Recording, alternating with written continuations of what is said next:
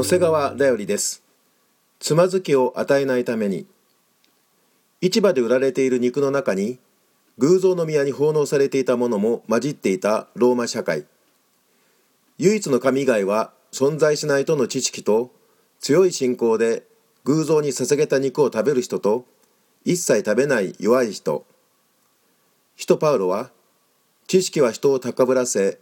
愛は人の徳を立てますと述べ知識のあるあなた方のこの権利が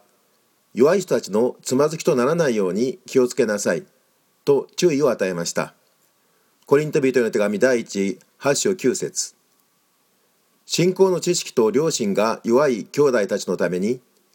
自らの信仰と権利を制限し行動する人は幸いです。